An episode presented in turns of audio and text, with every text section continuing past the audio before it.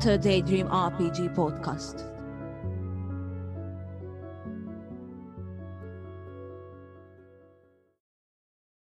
Üdvözlünk mindenkit a második apokalipszisben. Igen, ennek az interjú sorozatnak a címét nem más adta, mint a most már visszatérő sztár vendégünk és önkéntelen filozófusunk. Ő nem más, mint Smudla Balázs. Köszöntünk itt ismét. Sziasztok! Szia Balázs!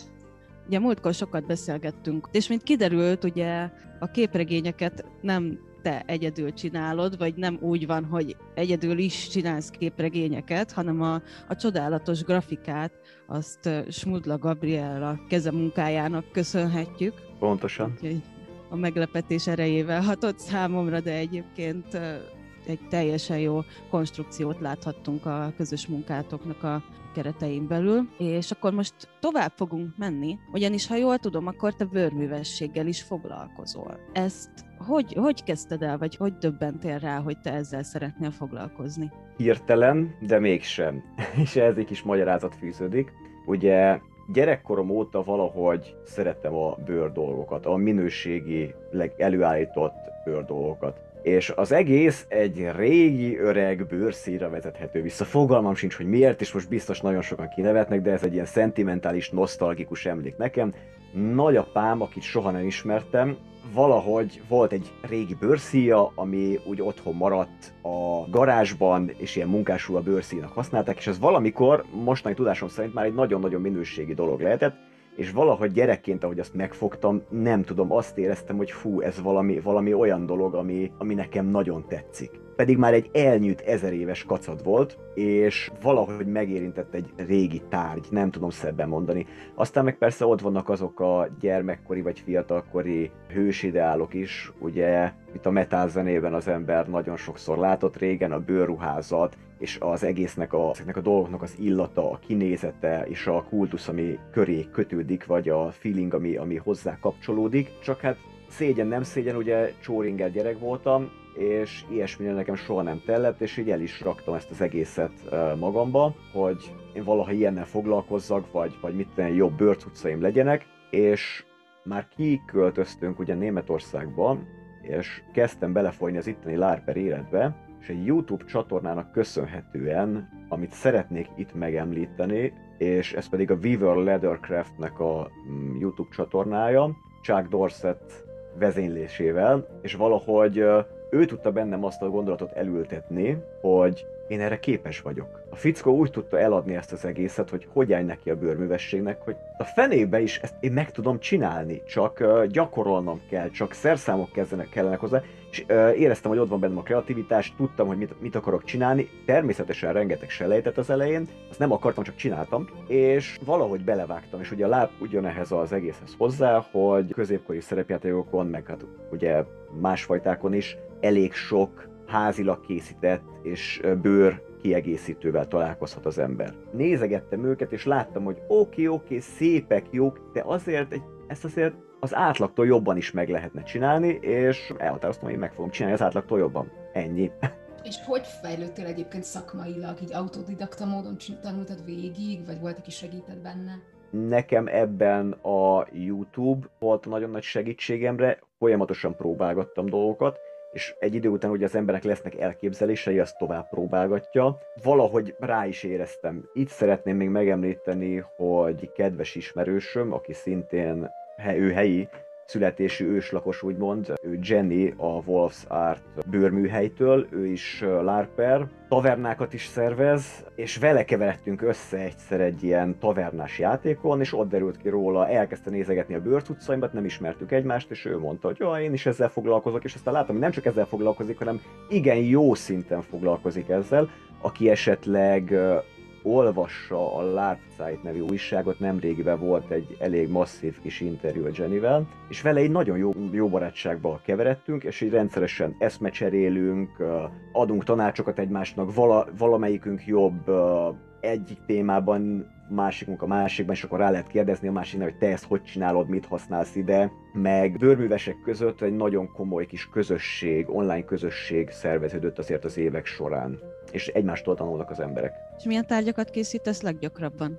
Leggyakrabban az, utó, sőt, az utóbbi időben hétköznapi használati tárgyakat készítek, mivel a lárper dolgok nagy szerelmeim, tehát az ilyen teljes bőrpáncéloktól, meg mindenféltől, viszont hát jelen pillanatban sajnos a vírushelyzet miatt nem igazán futnak játékok, ha ilyenre nincs szükség az embereknek, akkor miért kell, tehát akkor nem csináltatnak. É, viszont a hétköznapokban van egy olyan fura elképzelésem, hogy klasszikus lehet ötvözni azért a modernnel. Ez tükröződik amúgy vissza az új hajnal képregényekben is, amikor a kicsit régi módi, kicsit, kicsit középkori, kicsit feudális dolgok találkoznak a hipermodern technikával, és szeretnénk erre reflektálni, vagy szeretnék erre reflektálni a bőrös munkáimmal, hogy klasszikus anyagra viszek föl például ilyen cyberpunkos motivumokat, szeretem a vibráló színeket, nem szabad tőlük félni, tehát az emberek nagyon sokszor, ha arra gondolnak, hogy bőr, akkor az barna-fekete. Igen, gyönyörű,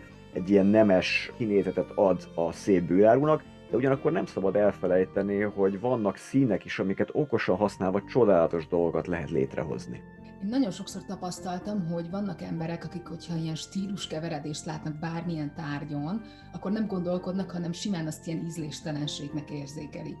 De te találkoztál már ilyen negatív véleménnyel emiatt? Közvetlenül nem, viszont nem bőrös dolgoknál, hanem asztali szerepjátékoknál találkozok nagyon sokszor olyannal, hogy az emberek nem tudják értékelni, nem azt, hogy nem tudják értékelni, ez rossz kifejezés, nem tudják hova tenni a stílus keverékeket. Azért, mert ők megtanulták mondjuk gyerekkorukban, hogy a fantasy az azt jelenti, hogy Tolkien, és hogyha abba valamit nem úgy írsz le, vagy úgy csinálsz meg, ahogy a Tolkien úgymond megálmodta, az már eretnekség, és az már, az már nem működik. Viszont visszautalnék az előző adásra, ahol a 80-as évek szóba került, és a 80-as években, meg ugye a irodalomban is rengeteg stílus keverékkel találkozhat az ember. Ezek fertőztek meg engem is gyermekkorban, és planetáris románc, ha csak így elővesszük mondjuk a, a stílust, amikor ilyen kicsit skifis, fantasy elemek keverednek, és nem tudok elmenni amellett, hogy ne említsem meg a Masters of the Universe sorozatot, ami a 80-as évek gyermekeinek hatalmas kedvence volt, ugye,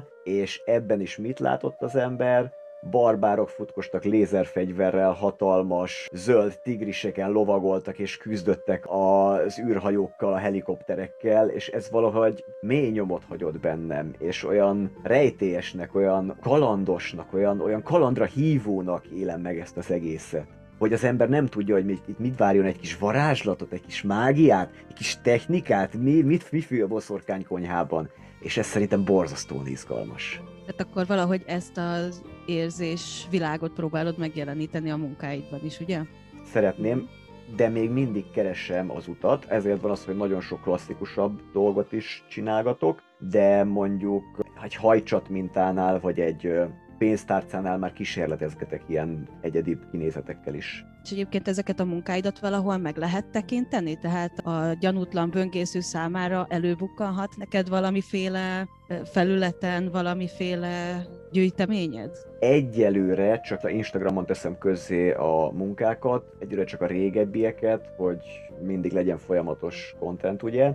És mivel az a neve a kis bőrös műhelyemnek, ahol elsősorban bőrrel, de későbbiekben nem kizárólag csak bőrrel szeretnék foglalkozni, hogy Power Unicorn Workshop, ezért a Power Unicorn Workshop névre, ha rákerestek Instagramon, ott fogtok megtalálni. Link a de... leírásban. Igen, és tervek szerint Etsy Shop is nem sokára indul, ha minden összejön. Hát nagyon szurkolunk, hogy összejöjjön, az mm, nagyon Köszönöm szuper szépen. lenne. Melyik munkádra vagy igazán büszke? Van ilyen egyébként? Jó párszor előfordult már az velem, én nagyon ilyen szempontból borzasztóan rossz kézműves vagyok, és borzasztóan rossz kereskedő, mert képes vagyok beleszeretni a munkáimba. És úgy, hogy van egy nagyon kedves barátom, aki a születésnapjára kapott egy bőrövet. És ez egy egyszerű bőröv, amit elkészítettem neki. Nem tud semmivel se többet fogod, befűzött a nadrágodba és megtartja. Viszont abba beleadtam szívemet, lelkemet. Tényleg úgy készült el, ahogy annak el kell készülnie. Famintás festéssel, akkor külön festett és kezelt, méviasszal kezelt uh, szegélyekkel, extra cserző réteggel, aranyozott monogrammal, tehát tényleg abba beleraktam mindent, és a munka egyértelműen jó lett, tehát erre büszke vagyok, de a legtöbb munkámra büszke vagyok, viszont amikor megkapta, akkor láttam rajta szemtől szembe, hogy ez tényleg megfogta, és ez az, ami borzasztóan, borzasztóan tetszett nekem, hogy megkap valaki valamit, ami az én kezemből kerül ki, és nem csak úgy tekint rá, mint egy egyszerű használati tárgyra, hanem azt mondja, hogy hú, ilyet is lehet, mert ez a legtöbb reakció, ez a, ez a leggyakrabban visszakapott reakció, amit emberektől kapok, amikor kézbe kapják a munkákat, hogy ilyet is lehet bőrből. Persze, hogy lehet. Csak rá kell szánni az időt. Tehát akkor jól gondolom, hogy, hogy az, hogy, hogy a tudat, hogy tudod, hogy kinek készíted, az nagyon befolyásolja a munkádat? Olyan szempontból igen, hogy nagyon szeretem, hogyha illik a viselőjéhez valami. Van belőlem egy belőlem is egy pici a tárgyban, de passzol a viselőjéhez, mert akkor, akkor ebből az egyből, ebből a három vagy két-három dologból lesz egy egész. Igen, igen, szeretem ezt a dolgot. Hogyha megkerestek ilyesmivel, hogy kéne valami kis apróság, használati tárgy valami, hát akkor ilyenkor időt kell fordítani arra, hogy beszélgessünk egy kicsit az emberkével, mert megtehetném azt is, hogy jó, akkor csinálok neked egy ilyen izét, azt jó lesz az neked, mert úgyse láttam meg ilyet, de ez nem erről szól. Hogyha egy picit megismerem azt, akinek készül, csak egy pár mondat erejéig mondj valamit magadról, beszélgessünk, kontakt alakuljon ki köztünk, akkor nagyobb esélye tudok valami olyat készíteni, ami utána évekig, vagy akár évtizedekig is elkíséri a viselőjét, és jó érzésekkel gondol rá érzékelsz bármilyen különbséget, például a magyarok és a külföldiek ajándék igényei között, ha kérdezhetek ilyet? Van, valami különbség a nemzetek között? Van. Otthon, bár nagyon-nagyon jók voltak régen a magyar, bőrművesek, tehát így ha visszamegyünk az időben, ugye azzal tisztában kell lenni, hogy a jó bőráru az nem véletlenül volt drágba. Régen, és nem véletlenül drága ma. És sajnos azzal tisztában kell lenni, hogy ma nagyon sok embernél azért nincs igény a jó bőrárura, mert nem igazán találkozott még vele, nem igazán tudja, hogy mi az, és ilyen szempontból nehéz, nehéz a piac. De hozzátenném, hogy vannak kiemelkedő magyar bőrműves mesterek a mai napig, tehát nagyon-nagyon-nagyon magas szintűek, viszont az átlag emberek, akikkel találkozok, mondjuk így szerepjátékosok, lárperek, ő nekik, főleg a fiatalabb korosztályba kerülnek ki, elsősorban az az igényük, hogy valami megfizethető legyen. Sajnos azt hozzá kell tenni, hogy az, hogy valami megfizethető legyen bőrből, és jó minőségű is legyen, nagyon ritkán találkozik. Nagyon-nagyon ritkán találkozik. Míg külföldön, ha látják, hogy valaminek jó minősége, és olyan, ami ennek lennie kell, akkor nagyobb eséllyel mondják rá azt, hogy ezt, ez kell.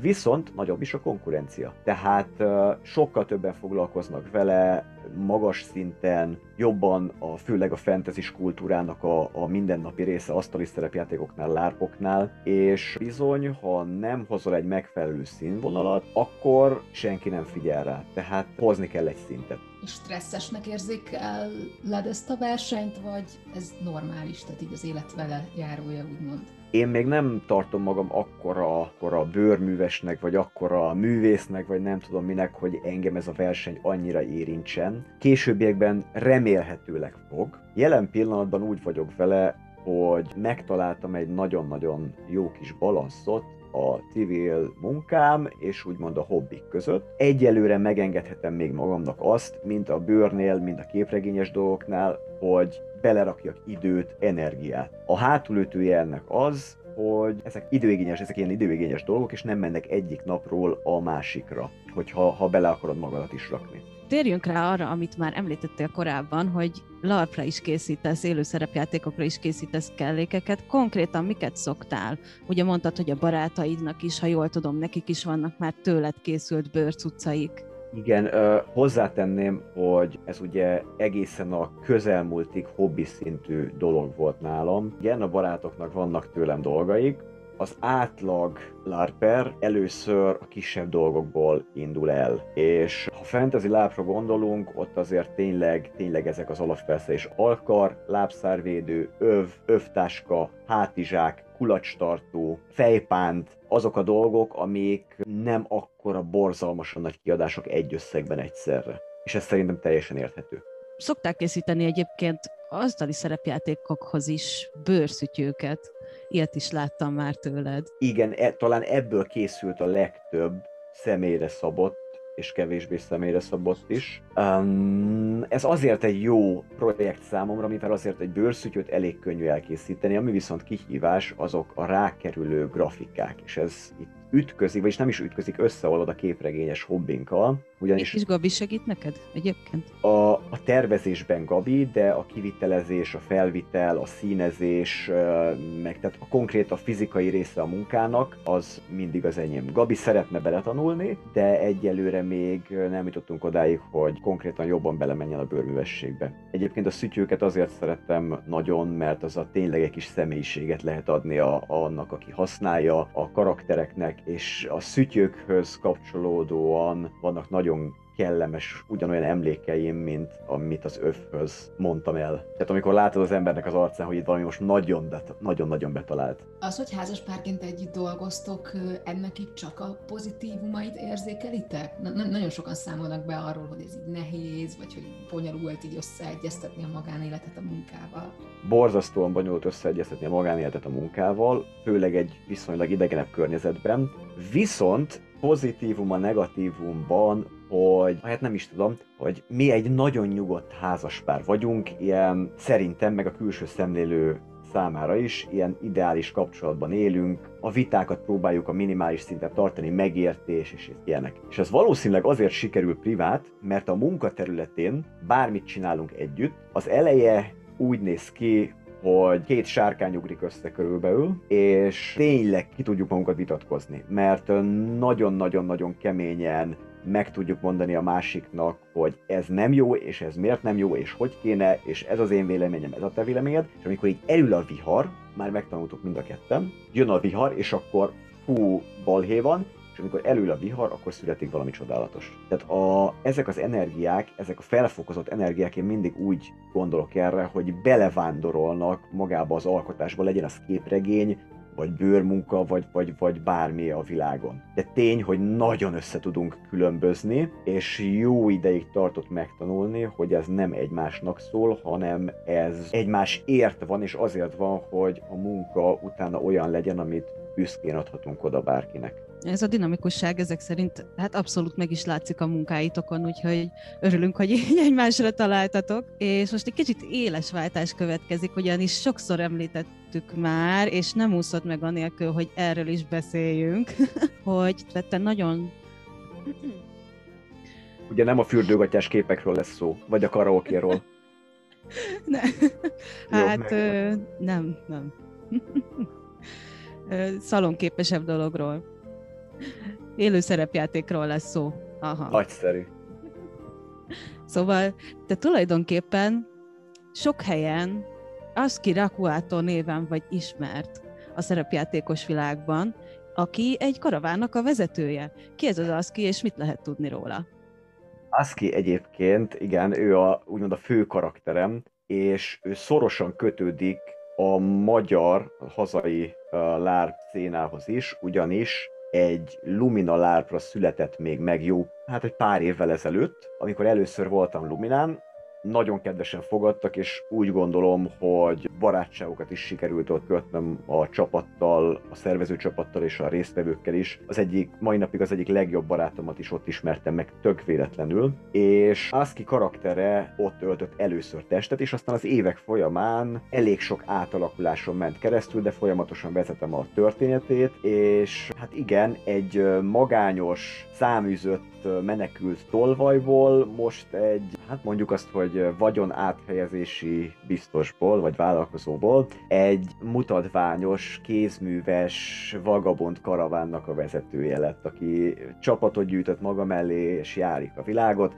és a fogadó a fáradt kalandorhoz nevük, és fogadót visszünk munka. Jaj, ezt el kell, hogy mondjam, én ugyanis nemrég hallgattam meg Boncával és Petivel készült műsorotokat, és azt hiszem, hogy Bonca mondta, és nagyon köszönöm neki, igazán jól esett, és tényleg, tényleg elérzékenyültem tőle, amikor azt kérdeztétek tőle, hogy mit szeret a legjobban a fagyott világon, és ő azt mondta, hogy hát utána a tavernákat a fogadó a fáradt kalandorhoz, és ez annyira jó esett nekem, annyira, annyira jó volt, úgyhogy hogy köszi srácok. Igen, annyira összefonódott a kettő, hogy tulajdonképpen már elválaszthatatlanokká váltak, és ennek mi is nagyon örülünk már így a fagyott világos szervezőknek a nevében is beszélhetek, szerintem.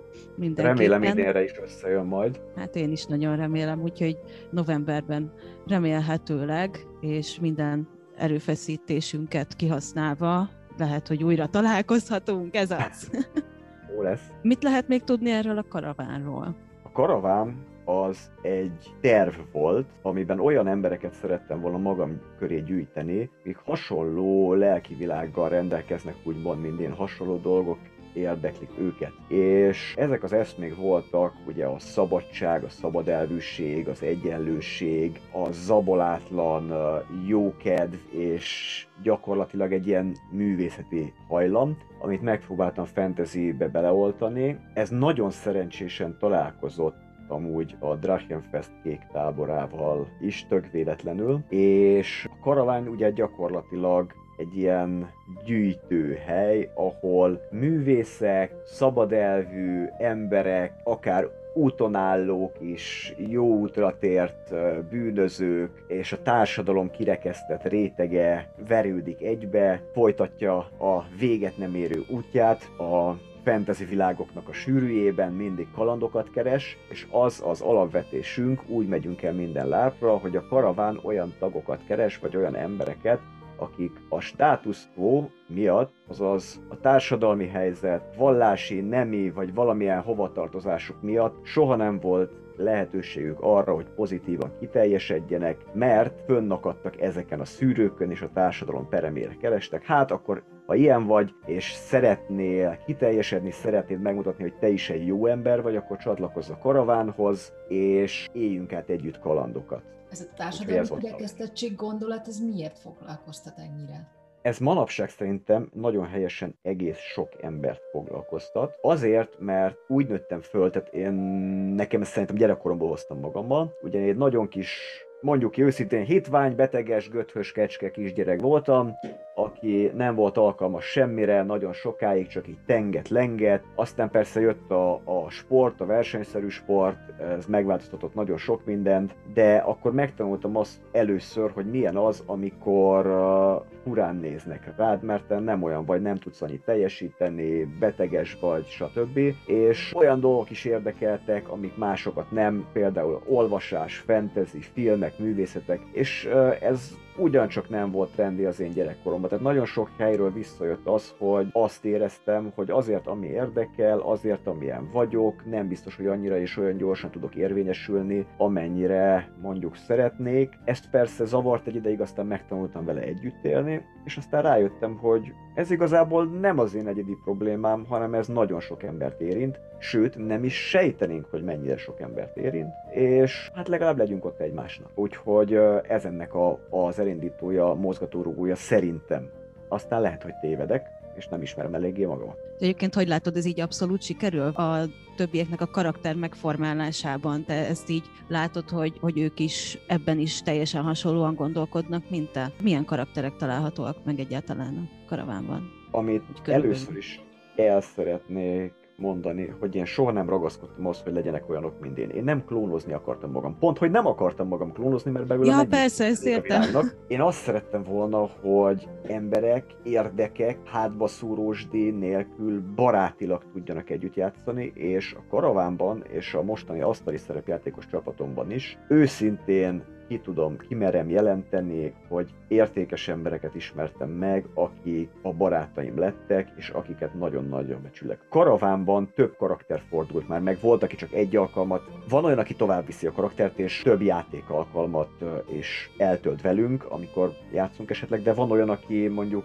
három különböző játékra, három különböző karaktert hoz, van, aki csak beugrik hozzánk egy játékra, és alakít egy karaktert, vagy egy nem játékos karaktert, de fix tagok, tagok a karaván karavánban a rajtam kívül feleségem karaktere, Szala Verana, ő, hát ő, ő a legrosszabb kereskedő rémálom, akit valaha el tudsz képzelni, ő az, aki mindent elfogadni, erről készült egy képregény is, amit majd nem sokára megtekinthetnek nálatok az olvasók, a nézők, a hallgatók, ami egy megtörtént lárpos eseményen alapul, amikor is képes volt Szala eladni egy árnyékot jó pénzért egy idegennek, csak azért, hogy ne égjen oda a napon.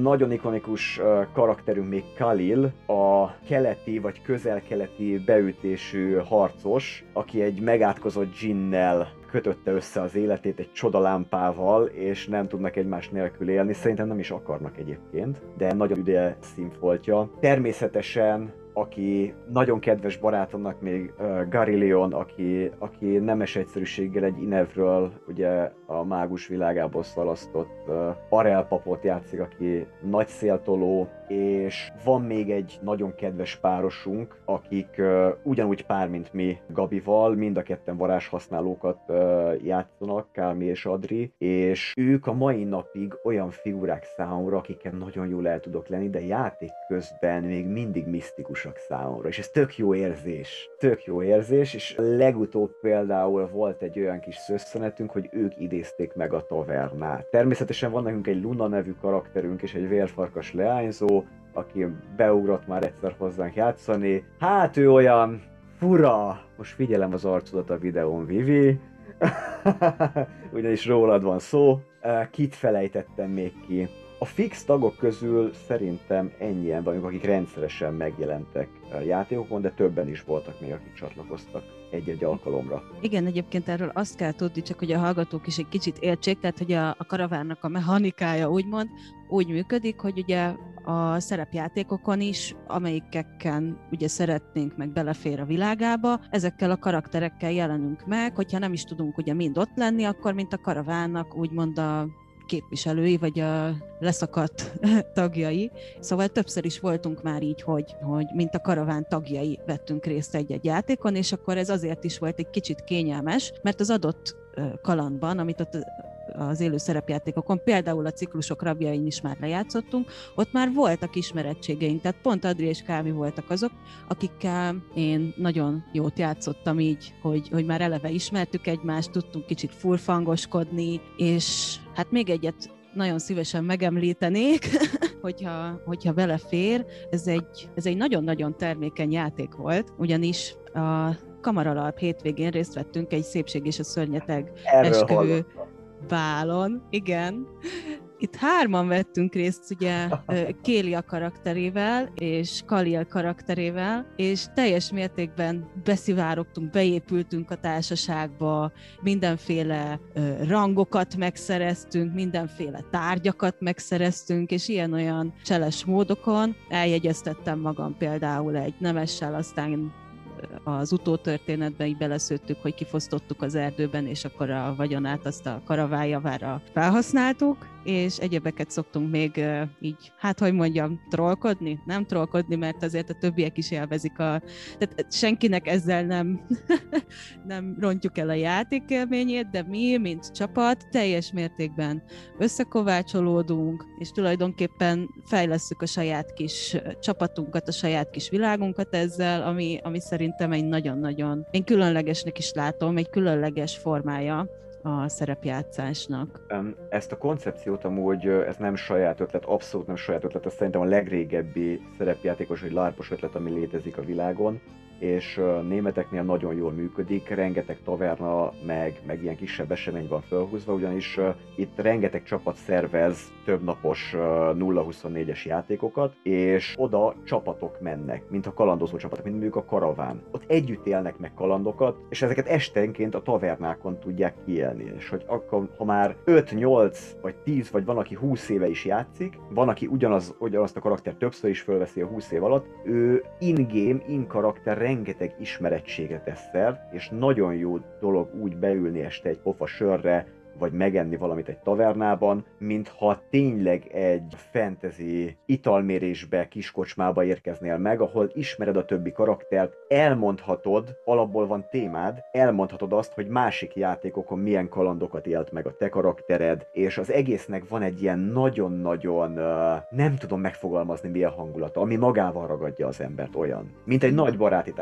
Szerinted mi annak az oka alapvetően, hogy vannak emberek, akik ugyanazt a karaktert visz viszik tovább, picit mindig átalakítva, vagy így azon mindig dolgozva, mint van, akik inkább hirtelen újat választanak, és akkor avval jelennek. Mitől függ ez?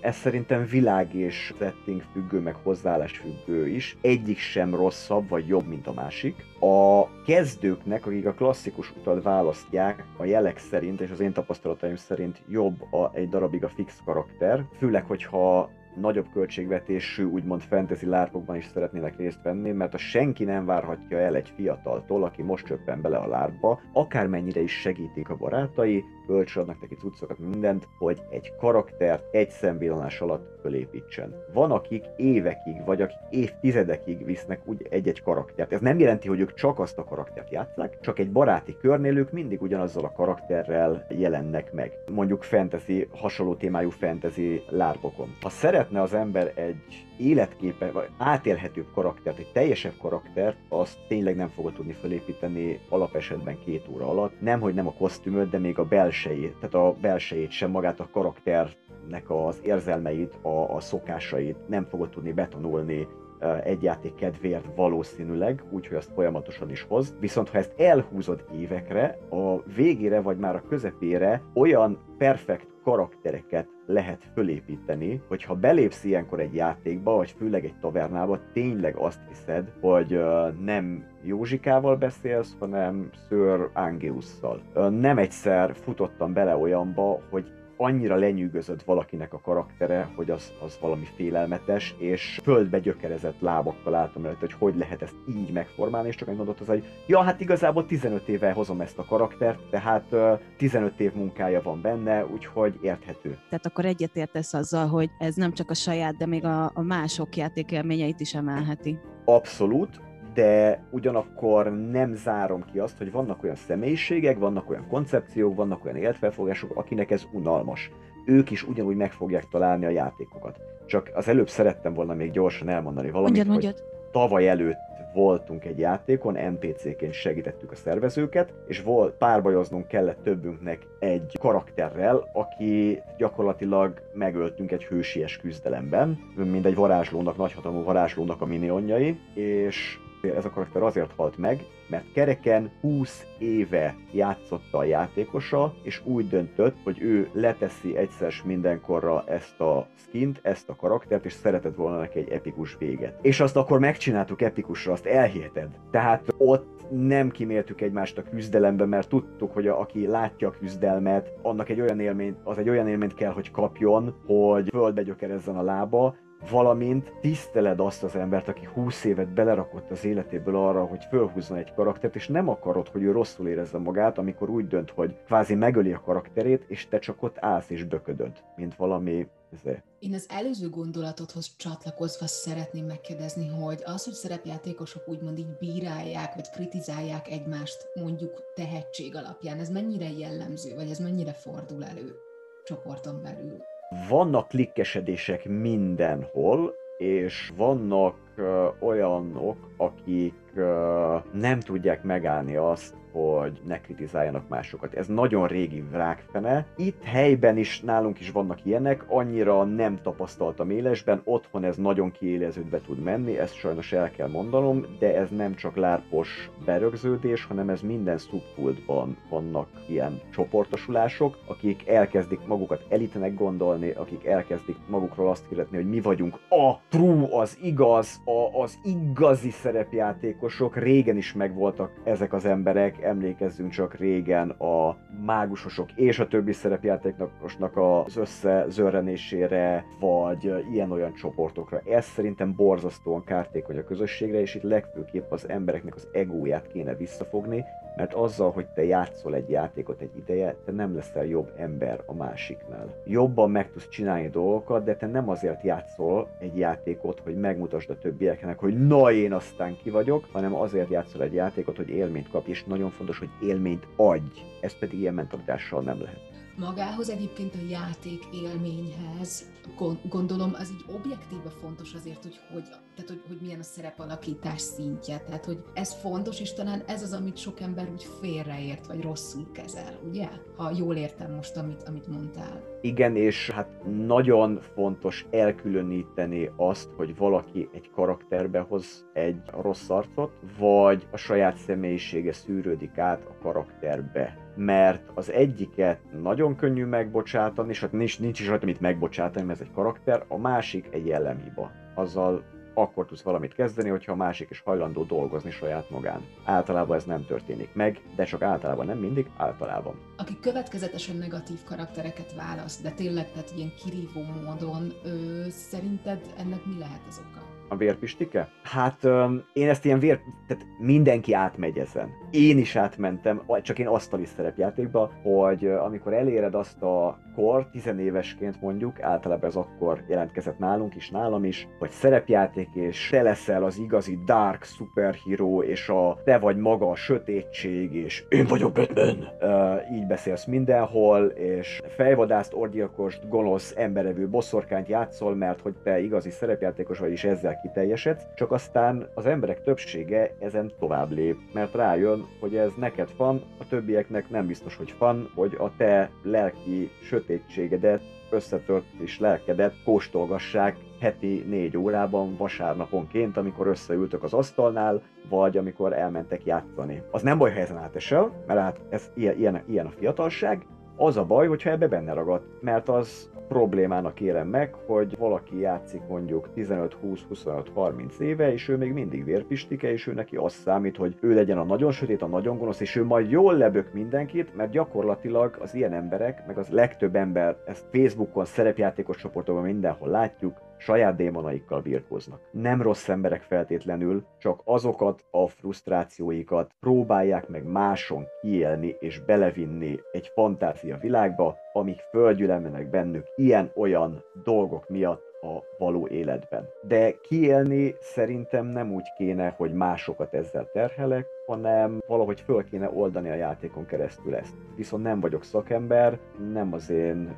kompetenciám megmondani, hogy ez hogy fog működni mindenkinél. Egyébként abban azért lehet, hogy egyetértünk, most nem tudom, hogy ezért egy bizonyos mértékig, ha mondjuk az adott karakter nem éri el azért a vérbistike szintet, de mondjuk valaki szívesen hozna már végre mondjuk egy, egy neutrál évül, vagy akár egy kaotik évül karaktert egy olyan közegbe, ahol hát itt most állandóan csak ilyen jóságos papnők, meg druidák, mm. meg nem mhm. tudom én mik vannak, hogy ezért egy kicsit ellensúlyozza ezt a, ezt a túlzott, a mérlegnek a túlzott jó felé borulását, nem? Tehát lehet ilyen. Persze, abszolút, és szükség is van negatív karakterekre, hogy legyenek ellenpontok. Én azért szeretem a PV e-játékokat jobban, ahol ugye általában NPC-k hozzák ezeket a karaktereket, mert ott alapból kiszűrődik ez a konfliktus, tehát mert ott tudod, hogy a másiknak a személyisége nincs ebbe benne, tehát ő nem a saját magnum opuszát, a fő karakterét hozza ide neked,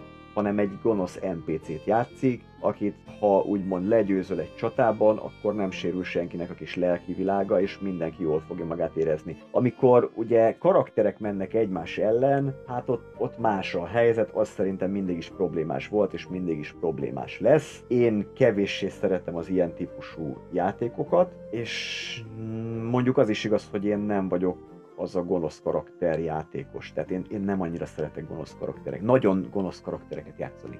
Csalókat, meg, meg svindlereket, meg ilyeneket igen, de hogy én tartósan hozzak például valami gonosz, démon imádó szektavezért, elképzelhetetlennek tartom. Tehát abszolút. Több nőtől hallottam valami olyasmi gondolatot, hogy azért választanak férfias karaktert, vagy olyan nő karaktert, akiben mégis ugye férfias tulajdonságok a, a dominánsok, mert ugye női karakterek azok nagyon unalmasak, túl romantikusak, és hogy, és hogy nem, tehát hogy sose rosszak, vagy nem dominál a rossz színjük. Ez egy férfi szemmel nézve igaznak tartod? Hmm, ezen még soha nem gondolkodtam. Nekem semmi bajom nincs a sztereotíp karakterekkel, ha valaki jól hozza őket, mert uh, visszaringatnak a mesék világába. Ha a másik is élvezi ezt a, ezt a szerepet. De ha a másik azt élvezi, hogy ő ostorcsattogtató domina, akkor legyen ostorcsattogtató domina, vagy nem tudom, Terminátor Lady. Férfias karaktereket én, tehát ha megnézel egy láb küzdelmet, ami azért nem annyira véresen komoly, mint egy mondjuk egy hema küzdelem, vagy valami ilyesmi, ugye hát ez játék, de azért, azért kihívás van, ott azért az ember rájön arra, hogy nagyon sokszor tökéletesen mindegy, hogy férfi vagy nő van a pengének a végén, mert hogyha megtalál a kardjával, úgy is leszúr. Nem azzal fog leszúrni, hogy ő férfi vagy nő, hanem egy karddal. Úgyhogy uh, ilyen szempontból ezek a nemi szerep dolgok, mm, tudja. Ez szerintem nagyon érdekes lehet, mert ugye azért tud ugyanolyan erejű lenni így a kartszúrás, hogy, hogy rád utaljak, mert hogy a fizikai erő itt akkor annyira nem játszik, vagy hogy azt így kiveszitek a, a, szav, a játékból, de hogyha benne lenne, akkor meg viszont nagyon felborítana mindent. De ez, um, ez egy mélyre menő különböző. Csak egy megjegyzést, ha, ha megnézel egy nehéz páncélos küzdelmet, vagy, vagy tehát én általában nem annyira páncélozott karaktereket játszom. Nekem, mert, mert én egy kereskedő vagyok, aki futkos, lövöldöz, kardozik, ilyesmi, nem, nem vagyok egy nehéz páncélos, és egy nem nehéz páncélos ellen teljesen mindegy, hogy kiszúrja meg. Teljesen mindegy. Tehát a kard az kard. Igen, értem, értem a koncepciót. Szóval összefoglalva az elmúlt néhány perceket elmondhatjuk azt, hogy a te szempontodból, meg egyébként a karavántagok szempontjából is, hiszen ők is csatlakoztak ehhez a játékhoz, meg ehhez a játékrendszerhez, kifejezetten fontos a karakter alkotáson kívül a karakterfejlesztés is. Ez magának karavánon belül miféle rendszerben valósul meg?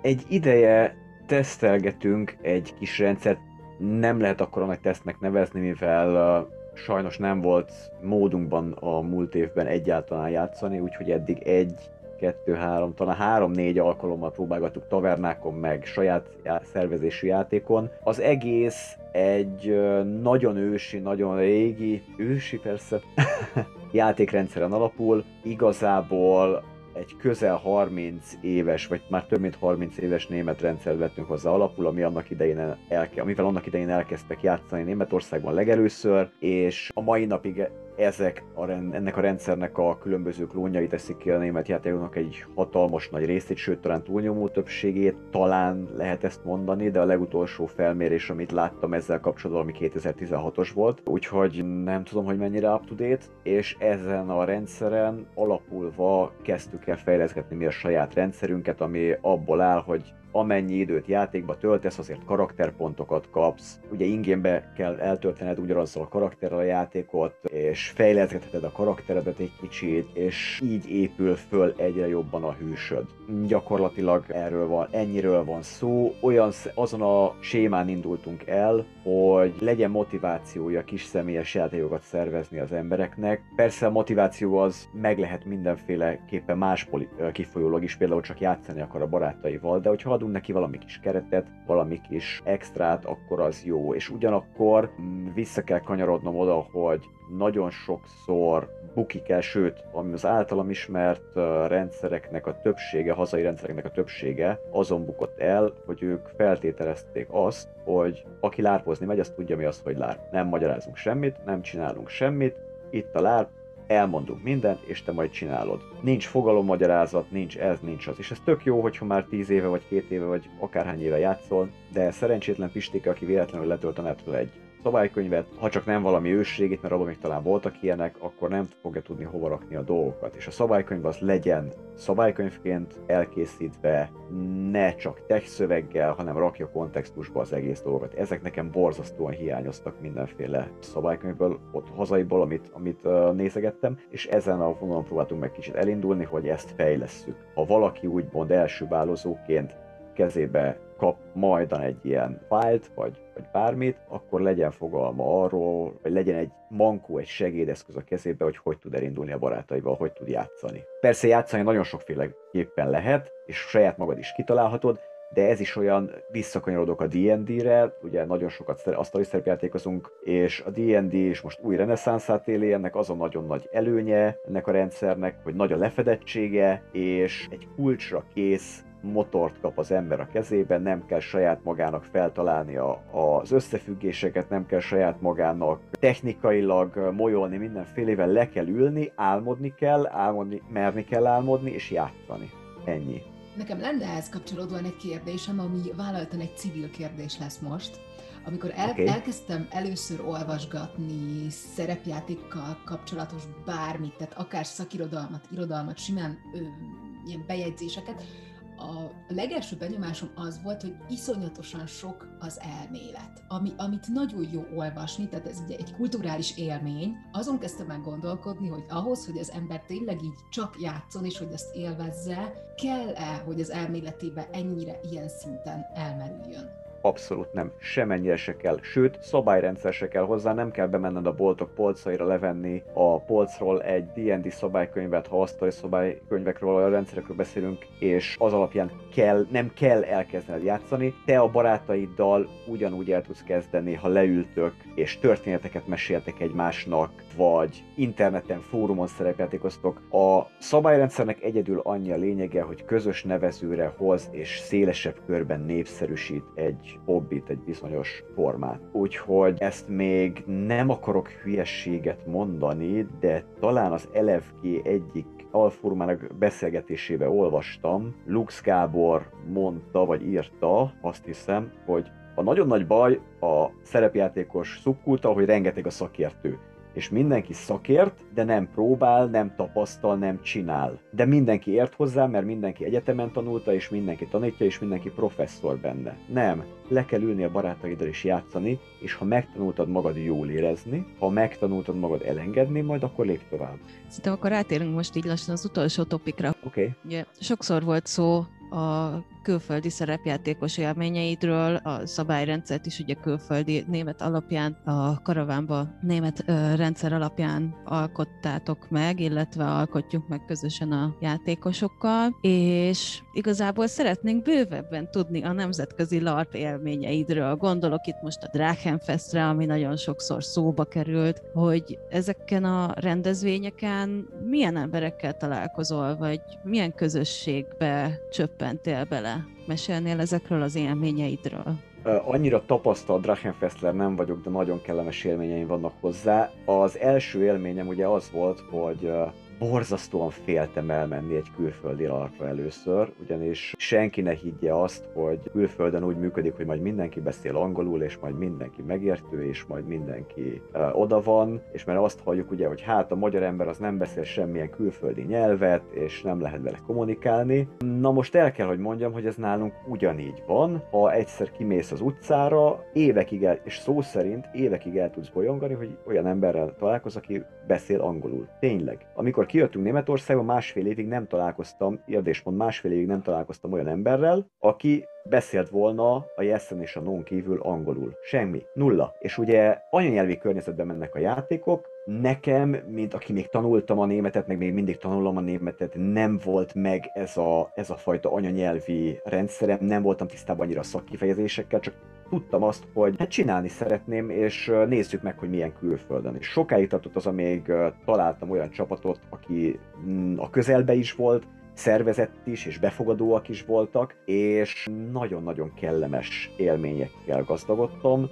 Ezeken először ugye csak NPC-ként vettem részt játékokon, combat NPC-ként, ugye akinek gyakorlatilag annyi a dolga, hogy harcol és kisebb, apróbb szerepeket vállal, de nagyon-nagyon-nagyon kellemes benyomásaim voltak, félreértések is adottak, nagyon a kedvenc sztorim, hú, két éve, három éve voltunk egy Halloween játékon, egy csapattal a Bajor erdőkben, és ugye ez az, az volt az egésznek a keretsztoria, hogy az a világ, ahol ők játszanak, van egy Halloweenhez hasonló ünnep, ahol a kalandorok összejönnek egy békés kis játékra, tavernára minden, minden egyes alkalomkor, nem is emlékszem már igazán, hogy mi volt a neve az ünnepnek, és ez egy kis erdészház környékén volt, egy ilyen klasszikus, fából épült, kandallós, kőpadlós, mint ahogy elképzelsz egy fantasy tavernát, gyakorlatilag úgy nézett ki az erdély, erdész ház. Világítást felejtsd el, mert az nincs, van kandaló, meg van gyertya, meg megoldod magadnak, és jöttek az emberek, jöttek az emberek,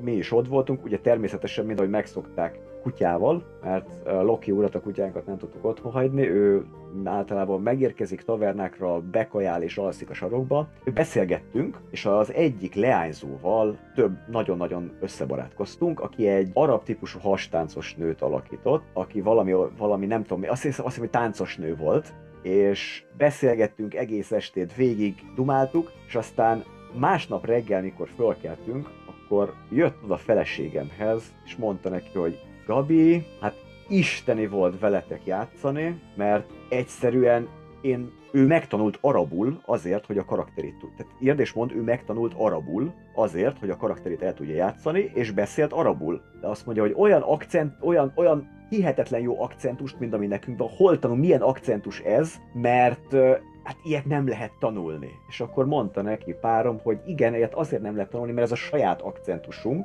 hát igazából ez nem fölvett akcentus a játék miatt. Ugyanez az élményem nekem megvolt egy másik tavernán, hibóriai parti, ugye Conan világa, és összekeveredtünk, ugyanúgy Askival játszottam, összekeveredtünk, egy Berlinből érkezett csapat volt, és az volt a háttértörténetük, hogy egy akvilónai nemes fiú elrabolta egy pap a hugát, és ők áthajóztak tengeren, ködökön, mindenen, hogy megmentsék a lányt, és csak annyit tudnak róla, a papról, hogy erre menekült a lányjal, és a nyakába egy olyan szimbólumot viselt, amin két kígyó így néz egymással szembe, és hihetetlenül jó hozták a karaktert, nagyon-nagyon jó volt. Azóta beszélgetünk, meg találkoztunk többször is, és velük volt az, hogy ugye alapvetés az, mint a legtöbb ilyen helyen, hogy nincs nemleges válasz. Mert ha blokkolod az ellen nem az ellenfelet, a játékos társadat blokkolod, akkor nem megy tovább a történet. És ők egy szépen kereken fölépített történettel jöttek, és a legtöbb ember azt, mikor oda mentek hozzájuk megkérdezni, hogy nem láttátok ezt is ezt az embert ilyen szimbólummal a nyakába, és ezért, akkor azt mondták, hogy nem, nem láttuk. Meg úgy voltam vele, hogy gyerekek, mit csináltok?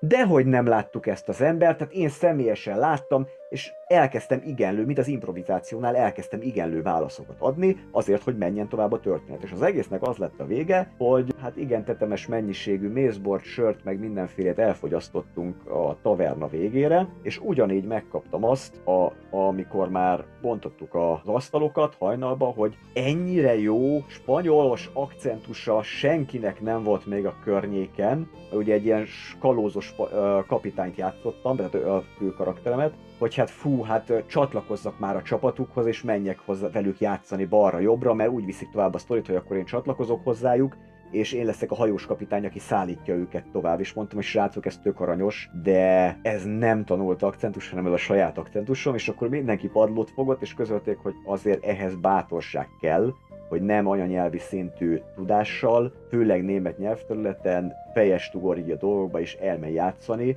és ráadásul ennyire belemenj a dolgokba, és hatalmas jó élményt adtak nekem. Azóta találkoztunk már erre-arra, és hívtak játszani, csak hát ugye a jelenlegi helyzet miatt ez nem igazán kivitelezhető. Hmm, ebben a nagy beszélgetésben elfelejtettem már, hogy mi volt a kérdés elején, megismételnéd, hogyha esetleg valamire nem válaszoltam.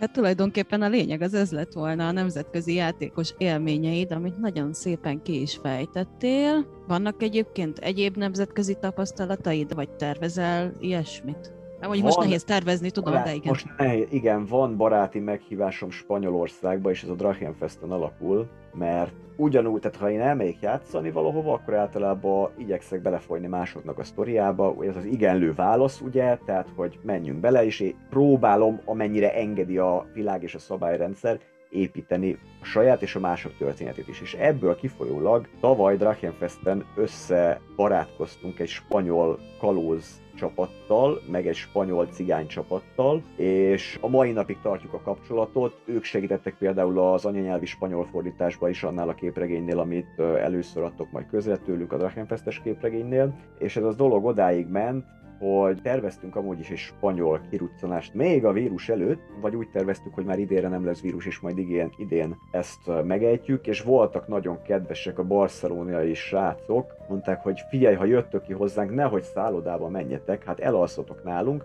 csak szóljatok jó előre, mert akkor szervezünk játékot, már hát ez olyan jó lenne, hogyha itt lennétek és játszanátok meg, és ez olyan kedves volt. Nem tudom, hogy mennyire komoly volt ez az ajánlat, nem tudom, hogy mert nagyon barátságosak, nagyon-nagyon közvetlenek, nagyon-nagyon magyarosak, hogy úgy mondjam. Nagyon, tehát uh, iszonyatosan uh, magyarként, iszonyatosan könnyen találtam meg velük a hangot ezek miatt, a, az attitűdjük miatt. És ha ez összejönne, az nagyon-nagyon kellemes élmény lehetne számomra, noha borzasztóan fura is, ugyanis egy szót nem beszélek spanyolul. Igen, betervezünk már egy igen, karavános spanyol, spanyol nyelvkurzust. Igen, igen, Úgyhogy szóljatok, hogyha kezdhetjük. De van már ajánlatom is rá, hogy tanuljunk haszontalan dolgokat. A sráctól, aki meghívott, azt mondta, hogy ő tanít katalánul, én tanítom magyarul, és akkor lesz két olyan nyelvünk, amit gyakorlatilag a világon egy ponton fogunk tudni használni, de az tök jó lesz. Halmozunk hasznos tudást. Ja, legalább rettentően fogunk boldogulni a katalán larpokon. Készlem. Hát most egy témasorozatnak a végére értünk egyébként.